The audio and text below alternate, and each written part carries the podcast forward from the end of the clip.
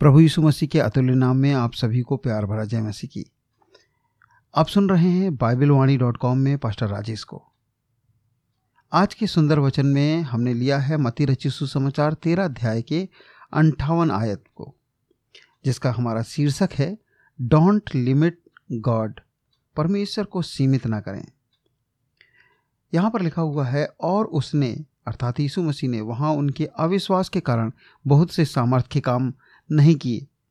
ये घटना तब की है जब प्रभु यीशु मसीह अपने होम टाउन अर्थात नाजरत में आए, जहाँ वे पाले पोसे गए थे और एक बड़ी भीड़ उनके पीछे होली। इससे पहले प्रभु यीशु मसीह ने अद्भुत कार्यों को करने के कारण उनकी ख्याति सारे देश के अलग अलग क्षेत्रों में फैल चुकी थी। बहुत से लोग अपने जीवन में यीशु मसीह के कारण चंगाई पा चुके थे। कोढ़ियों ने चंगाई पाई थी, दुष्ट आत्मा से छुटकारा पाया था, बहुत सारे काम हुए थे। जब यीशु मसीह आराधनालय में शब्द के दिन उपदेश देने लगा तो बहुत से लोग चकित हुए और उस पर विश्वास नहीं किया और सवाल करने लगे, क्या ये वही बढ़ई का बेटा नहीं है जिसके भाई और बहन लोग हमारे बीच में रहते हैं? अब सवाल उठता है, क्या हम परमेश्वर को लिमिट कर सकते हैं या परमेश्वर को सीमित कर सकते हैं? उत्तर है, एक प्रकार से नहीं। हम परमेश्वर को किसी भी रीति से सीमित नहीं कर सकते, लिमिट नहीं कर सकते। लेकिन हमारे अविश्वास के कारण ये ज़रूर हो सकता है कि परमेश्वर हमारे जीवन में काम ना कर, करे। ऐसा ही कुछ वहाँ पर भी हुआ। परमेश्वर की सामर्थ्य ना तो दूरी में सीमित होती है और ना ही दूर रहने वा ना ही किसी हवा और पानी में। हमने देखा है कि प्रभु यीशु मसीह ने आंधी तूफ़ान को भी एक आवाज़ में थाम दिया था। आंधी और तूफ़ान भी थम गया था। और सूबेदार का जो सेवक था, जो दूर था, जब सूबेदार ने विश्वास किया तो प्रभु यीशु मसीह ने के कहने मात्र से उस दूर रहने वाले सेवक के जीवन में चमत्कार हो गया, अर्थात वो चंगा हो गया। अर्थात यीशु मसीह का पानी पर भी अधिकार है, हवा पर भी अधिकार है, तूफ़ान में अधिकार है और दूरी में भी अधिकार है। यहाँ तक कि चार दिनों से मुर्दा, लाजर भी यीशु की एक आवाज़ सुनकर सामर्थ्य आवाज़ सुनकर जी उठा। इसका मतलब ये है यीशु मसीह का मुर्दों पर भी मृत्यु पर भी अधिकार है। कौन नहीं चाहता कि अपने आ, अपने गाँव में अपने शहर में जाकर मान सम्मान पाएँ? इसी प्रकार से यीशु मसीह भी अपने गाँव में नाजरत में आए थे ताकि उनका मान सम्मान हो और वो लोगों को चंगाई दें जो छुटकार लोगों को छुटकारा मिले। हम देखते हैं बाइबल में, दाऊद ने जब गोलियात को मारा था तो उसके गाँव के लोगों ने, में, ने बड़ा जुलूस बनाकर सम्मान किया था। यीशु मसीह के मन में भी यही इच्छा थी कि अपने लोगों के बीच में चमत्कार करें और उनके बीच में उन दुखी और छुट, लोगों को छुटकारा दें, जो अनेक वर्षों से बीमारी में थे, सांप में पड़े थे और नाना प्रकार की बीमारियों से ग्रस्त थे। वो हमारे जीवन में भी बड़ी अपेक्षाओं के साथ आता है। लेकिन आज जगत का उद्धार करता यीशु मसीह अपने गाँव में आया और वहाँ उसके लोगों ने उसको ग्रहण नहीं किया और ना ही उस पर विश्वास किया। वो कहीं और से ज़्यादा अपने लोगों के बीच में आना चाहता है और उनके बीच में चमत्कार करना चाहता है। वो अपने लोगों के बीच में आया, लेकिन उसके अपनों ने उसको ग्रहण नहीं किया।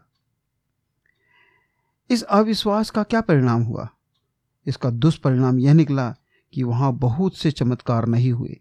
चमत्कार होने के पीछे विश्वास है और चमत्कार न होने के पीछे सामर्थ्य की कमी नहीं है, बल्कि उनके विश्वास की कमी है।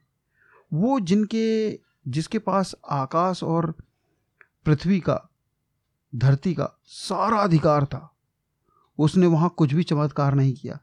कितना बड़ा नुकसान, कितनी बड़ी हानि उस शहर में। इसके कारण यीशु वहाँ से चला गया और जाकर दूसरे गाँव में और शहर में लोगों के बीच में चंगाई करने लगा, चमत्कार करने लगा इस दुनिया के ईश्वर ने, अर्थात शैतान ने, बहुतों की बुद्धि की आँखों को अंधा कर रखा है, जिसके कारण वे अपना भला नहीं देख पाते, ऐसा हमारे साथ ना होने पाए, कि जब उसका सामर्थ्य वचन हमारे जीवन में आए तो हम भी अविश्वास के कारण उसके सामर्थ्य चमत्कार से वंचित ना रह जाएँ। कई बार हम भी यीशु को अपने हिसाब से लेते हैं, अर्थात हम सोचते हैं यीशु ऐसा करेगा तो हमारा प्रभु है, या वैसा करेगा तभी हमारा प्रभु है। लेकिन विश्वास करें, वो हमारे जीवन में ऐसे अद्भुत कार्य कर सकता है, जो हमने कभी नहीं देखा, कभी नहीं सोचा, क्योंकि लिखा है, जो आँखों ने नहीं देखी, कानों ने नहीं सुनी, जो हमारे चित्त में कभी नहीं चढ़ा। ऐसे ऐसे कार्य परमेश्वर ने अपने प्रेम करने वालों के लिए रिज़र्व रखे हैं। भजन संहिता इक्यासी के दस में इस प्रकार से लिखा है कि परमेश्वर अपनी प्रजा इज़राइल से इसी दुखी भाव से कहता है कि तेरा परमेश्वर यह हुआ मैं हूँ, जो तुझे मिस्र देश में से निकाल लाया। तू अपना मुँह पसार, मैं उसे भर दूँगा, परंतु मेरी प्रजा ने मेरी ना सुनी। इसराइल ने मुझको ना चाहा, इसलिए मैं उनको, उनके मन के हट पर छोड़ दिया है। कि वह अपनी ही युक्तियों के अनुसार चले। यदि मेरी प्रजा मेरी सुने तो इज़राइल मेरे मार्गों पर चले तो क्षण भर में उनके शत्रुओं को दबाऊँगा और अपना हाथ उनके द्रोही के विरोध में चलाऊँगा। यहुआ के बैरी तो सब उसके वश में हो जाते हैं और उसका अंत सदाकाल तक बना रहता है। और उनको उत्तम से उत्तम गेहूँ खिलाता और मैं चट्टान के मधु से उनको तृप्त करूँ प्रभु यीशु मसीह अंधे भिखारी की भी दिल की प्रार्थना को कि हे दाऊद की संतान मुझ पर दया कर, सुनकर रुक जाता है और चंगाई देता है। वो विश्वास की प्रार्थना से आज भी रुकता है। प्रियो, आज आइए हम उस पर विश्वास करें और अपने जीवन में चमत्कार को होते देखें। प्रभु, आप सबको आशीष दे।